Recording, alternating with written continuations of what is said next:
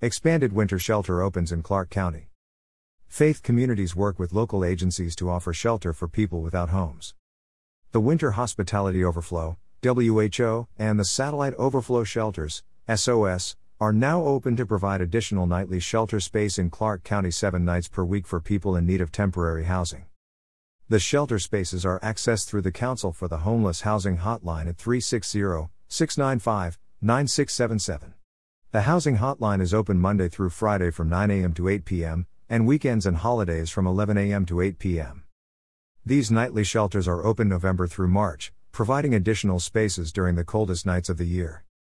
The WHO and the SOS sites combine for a total of 73 spaces each night in Clark County.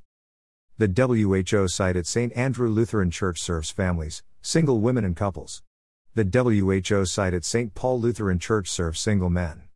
The SOS shelters are on a regular rotation between Beautiful Savior Lutheran Church, Emmanuel Lutheran Church, and River City Church.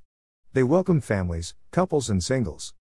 Site volunteers work with staff from Outsiders Inn and from Share to operate the nightly shelters with COVID 19 precautions in place. Guests receive welcoming hospitality, meals, and access to basic needs and supplies.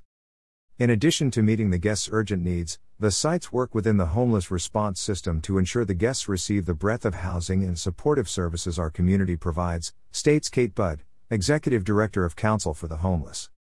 Council for the Homeless is a nonprofit organization that provides community leadership, compelling advocacy, and practical solutions to prevent and end homelessness in Clark County.